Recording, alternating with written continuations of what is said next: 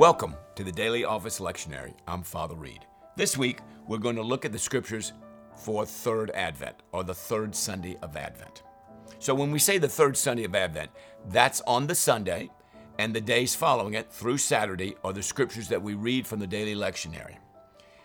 Now, now we're in the we're very close to we're in the middle of the Advent season. Advent meaning coming in um, Latin, adventus, and we're waiting for the coming of the Lord.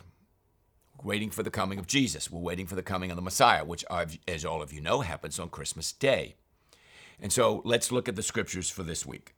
We are in Isaiah, and we looked at Isaiah the last couple of weeks. We are in Isaiah 8, 9. We have that very famous verse in 9.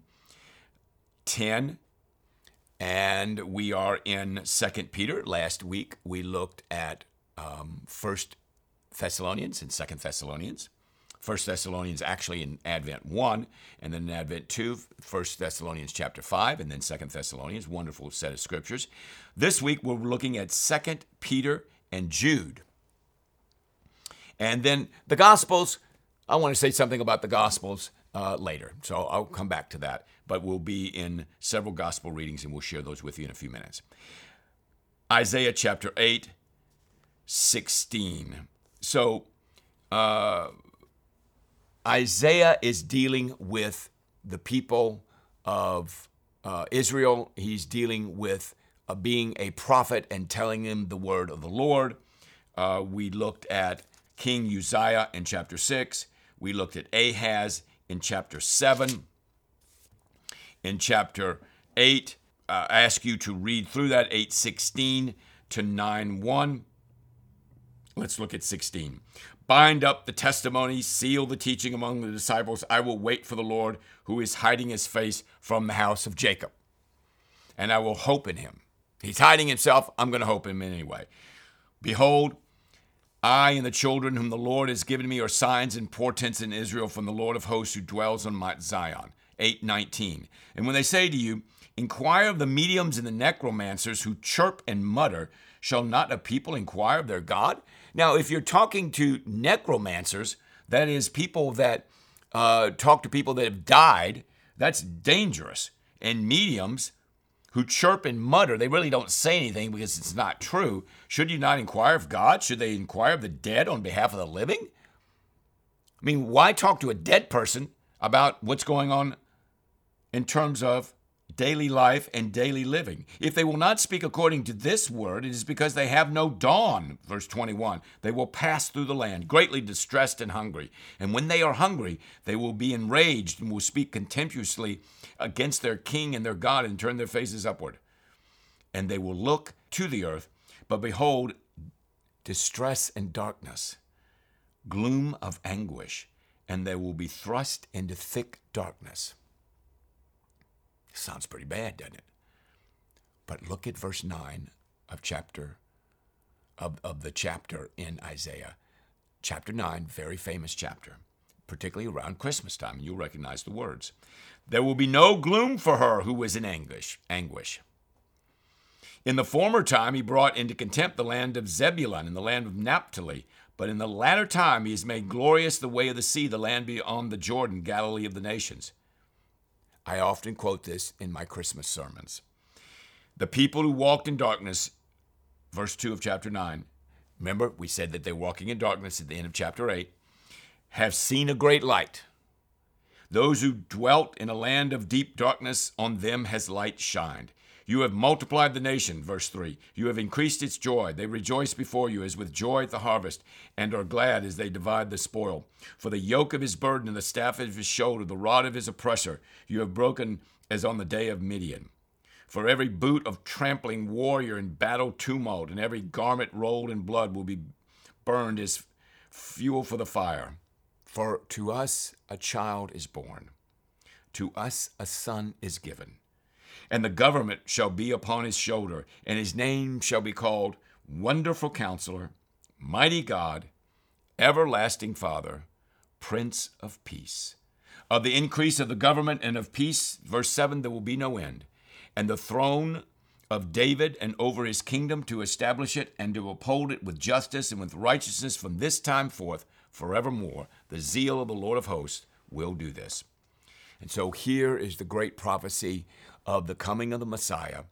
And, and he is going to be wonderful counselor, of mighty God, everlasting Father, Prince of Peace. Unto us a child is born. The child is going to save us. The child to be born is going to be raised up. And his messianic rule, his messianic work will save us from our sins.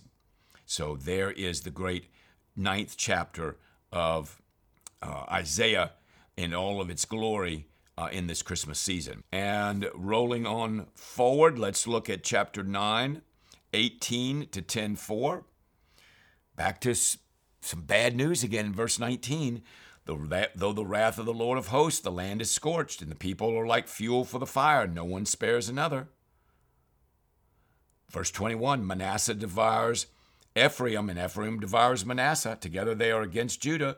For all this, his anger is not turned away, and his hand is stretched out still. Woe to those who decree iniquitous decrees, and the writers who keep writing oppression to turn aside the needy from justice and rob the poor of my people of their right, that widows may be their spoil, verse 2, and they, that they may make the fatherless their prey. What will you do on the day of punishment in the ruin that will come from afar? So you have this interplay throughout the scriptures between what's positive, we saw that last week in Second Thessalonians chapter 2 in the first half, of between what is negative and what is positive. In the second half of, the last several verses of, of chapter 2, of Second Thessalonians, you see the positive. The first half, you see the negative. Okay? And here, you see the positive in chapter 9, the early parts of chapter 9. But at the end of chapter 9 and the beginning of chapter 10, you see the negatives. You see the sin. Look at uh, Assyria, chapter 5, uh, chapter 10, verse 5, sorry. Ah, Assyria, the rod of my anger, the staff in their hands is my fury. Against the godless nation I will send him, and against the people of my wrath I command him. Wow. To take spoil, seize plunder, tread down, tread them down like the mire of the streets. But he does not so intend, his heart does not so think, but it is in his heart to destroy and to cut off the nations. The wrath of God.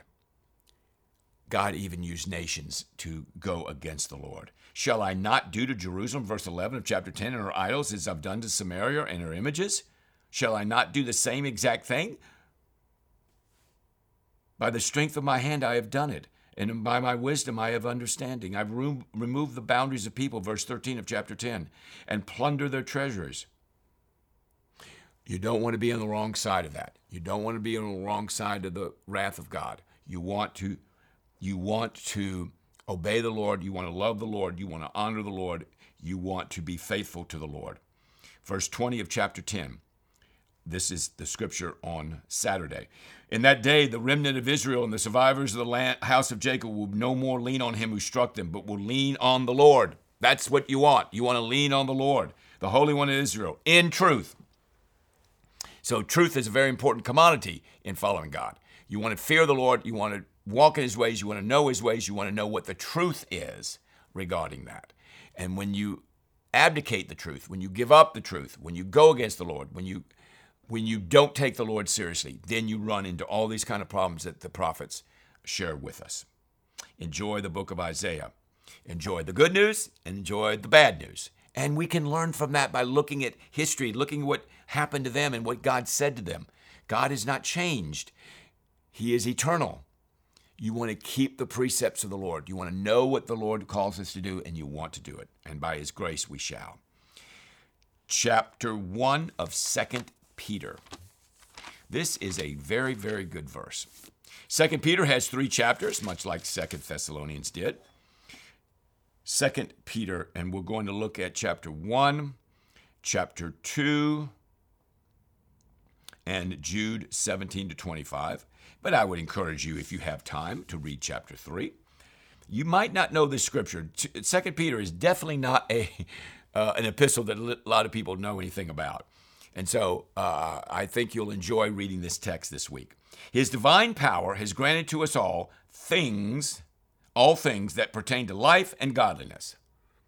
Okay, so we have the power of God, and that is going to give us life and godliness, and it's going to pertain to it. He's going to share with us what we need to know about life and godliness through the knowledge of Him who called us by His own glory and excellence, by which, verse 4, He has granted to us His very precious and great promises, so that through them you may be partakers of His divine nature, having escaped the corruption that is, that is in the world because of sinful desire we are corrupted because of sinful desire, and we are corrupted in the world. Remember the world, the flesh, and the devil. For this reason, make every effort to supplement your faith with virtue, with virtue, with knowledge, with knowledge, with self control, with self control, with steadfastness. Steadfastness leads to godliness, godliness with brotherly, brotherly affection, and brotherly affection with love. Now, if these qualities, verse 8, are yours and are increasing, they will keep you from being ineffective and unfruitful in the knowledge of our Lord Jesus Christ. Underline this scripture. You want to live a holy, godly, righteous life. You want to have knowledge. You want to grow in your faith. You want to develop your relationship with Christ. Circle 2 Peter chapter 1, 3 through 8. But look at verse 9. Whoever lacks these qualities is so nearsighted that he is blind, having forgotten that he was cleansed from his former sins. Therefore, brothers, be all the more diligent to make your calling and election sure, for if you practice these qualities, you will never fail. For in this way, verse 11, there will be richly provided for you an entrance into the eternal kingdom of our Lord and Savior, Jesus Christ. So, what Peter is doing is he's sharing the word of God with us. And this is a wonderful word. And I'll let you continue to read on in chapter um, 1. In chapter 1. Now, let me read to you chapter 1, verse 20, just to make sure you know this scripture. First of all, that no prophecy of Scripture came from someone's own interpretation. We don't interpret the Scripture from our own interpretation. No prophecy was ever produced by the will of man, but men spoke from God as they were carried along by the Holy Spirit. The Holy Spirit inspired the words of the Scriptures to people who wrote them down. And the understanding of what the scripture means is also supplied by the Holy Spirit. We cannot learn it ourselves. So you want to pray that the Holy Spirit is leading and guiding you when you are reading these scriptures on a daily basis. False prophets and teachers, chapter 2. We saw this, uh, the false teaching in uh, 2 Thessalonians chapter 2 last week in Advent 2. And so we have the false teachers that rise among us, and they are dangerous. And you want to be aware of them, you want to stay away from them, and this would be very dangerous. And what he does in chapter 2, he has this wonderful diatribe about evil and about wrongdoing and about judgment. And so uh, it's quite long, it's the whole chapter. And uh, so you have some very positive comments in chapter 1. And remember, I said last week some positive, some negative. So there's wrath and judgment, and there's disappointment uh, in not doing the will of God, and then there's all these ways that God blesses us and God forgives us and God uh, sends the Messiah. Uh, Isaiah chapter 9 Unto us a child is born, a son is given, and then God blesses, and we fear the Lord and we follow him and do his will. So you have these two things going on throughout the scriptures, okay? And in lots of different ways, God shares that with us. Enjoy chapter 1 and chapter 2. Jude um, Jude uh, occurs after Third John, first, second, third John, and before Revelation. So we look at Jude 17 to 25. You must remember, beloved, verse 17, the predictions and the apostles of our Lord Jesus Christ. They said to you, In the last time there will be scoffers, following their own ungodly passions. It is these who cause divisions, worldly people devoid of the Spirit. But you build yourself up in your most holy faith, pray in the Holy Spirit. Again, great advice for us. Build yourself up in the most holy faith. Pray in the Holy Spirit. Keep yourselves in the love of God. Verse 8, 21. Waiting for the mercy of our Lord Jesus Christ. Have mercy on those who doubt. Another good piece of advice. Have mercy on those who doubt. Save others by snatching them out of the fire. To others, show mercy with fear, having hating even the garment stained by the flesh. Again, the power of the flesh, the power of the flesh. And 24 and 25. Now to him who is able, kind of a benediction, to keep you from stumbling and to present you blameless before the presence of his glory with great joy, to the only God our Savior through Jesus Christ our Lord, be glory, majesty, dominion, and authority before all time, now and forever. Amen. What a great benediction. So, a call to persevere, 17 through 23, and a doxology, a benediction in 24 and 25, where they're praising God. Again, telling us what to do, telling us how to live, encouraging us to live.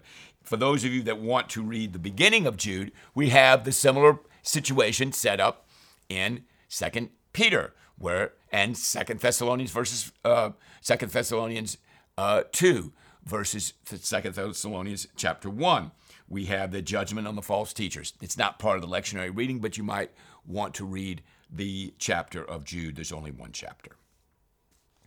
Now, when I was talking about Luke last time, remember we were in chapter 22 and we were talking about his preparation for death because he's going to be crucified. Let's share a couple of verses here 22, 39 to 53. 39 to 53, he prays on the Mount of Olives. He's betrayed. He is arrested. Peter, of course, does deny him, as all of you know. And we're going to see that in that denial, he's led away. He goes to the house. He says, I don't know him. And then the rooster crows, and he went out and wept bitterly. Luke tells us that the tragedy of that was just awful. Goes out and weeps bitterly. And then Jesus is mocked. He's held before the council. And so what we see in on Monday and Tuesday, we see the scriptures from 2239 to 69, a good 31 verses, and we see one event to the other. And eventually, when we get to the 23rd chapter, which is not listed here, uh, we will not be looking at that. But if you wanted to go ahead and do some additional reading in 23, you'll see uh, that Jesus is crucified and the end of his life. He is buried. And then in chapter 24, uh, which also is not in the um, uh, daily lectionary. But again, for your reading, we look at the resurrection of Christ. And on Wednesday, we go, remember, it's the third Sunday of Advent, so a uh, week of third Advent. So now we're, we're getting ourselves ready for Jesus coming. We go to Mark chapter 1, 1 through 8. Do you see that? Mark chapter 1. Now, Mark does not have an infancy narrative. Matthew has an infancy narrative, and Mark does not. But what Mark and Matthew want to do, and you'll see this on Thursday and Friday, and then Saturday for Luke chapter 3, this is about John the Baptist. Now, normally in the church calendar, the third week of Advent is about John the Baptist. Why is John the Baptist important? John the Baptist is six months older than Jesus and his cousin. And he is the one that's going to go before Jesus. Jesus begins his ministry about the age of 30. And he's going to announce the coming of his Messiah, of the Messiah, and he's going to get people ready to hear his message. He's going to go before them. We call that a forerunner. He's going to go before the people. He's going to tell them to repent of their sins and to be ready for the coming of the Lord. And that's a wonderful thing for us to practice. That is, we want to hear the word of the Lord by confessing our sins purifying ourselves. Actually, God purifies us and cleanses us from our sin so that we can hear the word of God by the power of the Holy Spirit, as I said earlier. So in Mark chapter 1, we have the beginning of the gospel of Jesus. We have Isaiah the prophet about sending the messenger before your face who will prepare the way. This is the voice crying in the wilderness. This is John the Baptist. And John appeared, verse 4 and 5 and 6 and 7 and 8 I have baptized you with water, but Jesus is going to baptize with the Holy Spirit. All right, so we have the introduction on Wednesday. On Thursday, then we go to Matthew's introduction. This is Mark's introduction. Matthew 1 and 2 are an infancy narrative, as I just said. But in Matthew chapter 3, 1 through 12, in those days, John the Baptist, verse 1, came preaching in the wilderness of Judea Repent, for the kingdom of heaven is at hand the voice of the one crying in the wilderness. We saw that in Mark chapter 1. Prepare the way of the Lord, make its path straight. Okay? So you want to, it's a the good series of scriptures to read. We're, we're preparing ourselves for the coming of Jesus and his birth. We want to prepare ourselves spiritually for that. We want to prepare our hearts for that. We want to prepare our souls for that. We want to prepare our minds for that. We want to be prepared to hear the word of the Lord. This is a great practice for all of us in this third week of Advent. And then we go to Matthew chapter 11. Well, what happens in Matthew chapter 11? Well, John the Baptist is in prison. And he hears, about the deeds of Christ in verse 2. He says, Are you the one to come, or should we look for another? I'm sitting here in prison. Are you the one? Go and tell John what you hear and see, Jesus said, verse 4. 5. The blind receive their sight, the lame walk, lepers are cleansed, the deaf hear, and the dead are raised up, and the poor have good news preached to them. And blesses the one who is not offended by me. And then Jesus began to speak about John the Baptist through verse 15. Enjoy that reading. Luke chapter 3, 1 through 9. Very similar to, Ma- to Matthew. Luke chapter 3, 1 through 9. And it's the 15th year, the reign of Tiberius Caesar, Pontius Pilate being governor of Judea. Herod is tetrarch of Galilee. His brother Philip is tetrarch of the region. And you go down there into verse 3. He goes into the region around the Jordan. This is John the Baptist. He proclaims a baptism of repentance for the forgiveness of sins, as it is written in the book of Isaiah the prophet. And we're reading Isaiah now as part of our daily lectionary. The voice of one crying in the wilderness, prepare the way of the Lord. Okay. So, in the middle of Advent, we are preparing for the way of the Lord by introducing the great John the Baptist, the cousin of Jesus, who goes before him. And John the Baptist, as you know, is the one that baptizes him. We'll be looking at that in Epiphany. Week of Third Advent. Have a beautiful week of reading from Isaiah and Second Peter and Jude. Be encouraged in the faith. Think about where you are in your position before the Lord as you prepare for the coming of the Lord on Christmas Day. And the Christmas season is, is close uh, upon us, and it's a glorious season. Do not get let lost in all the crazy things that are going on in the world. Focus on the Lord and your the coming of the Lord and your preparation four the coming of the Lord. God bless you abundantly. And next week, we're almost to Christmas. It'll be for Advent, the fourth Sunday of Advent. God bless you abundantly.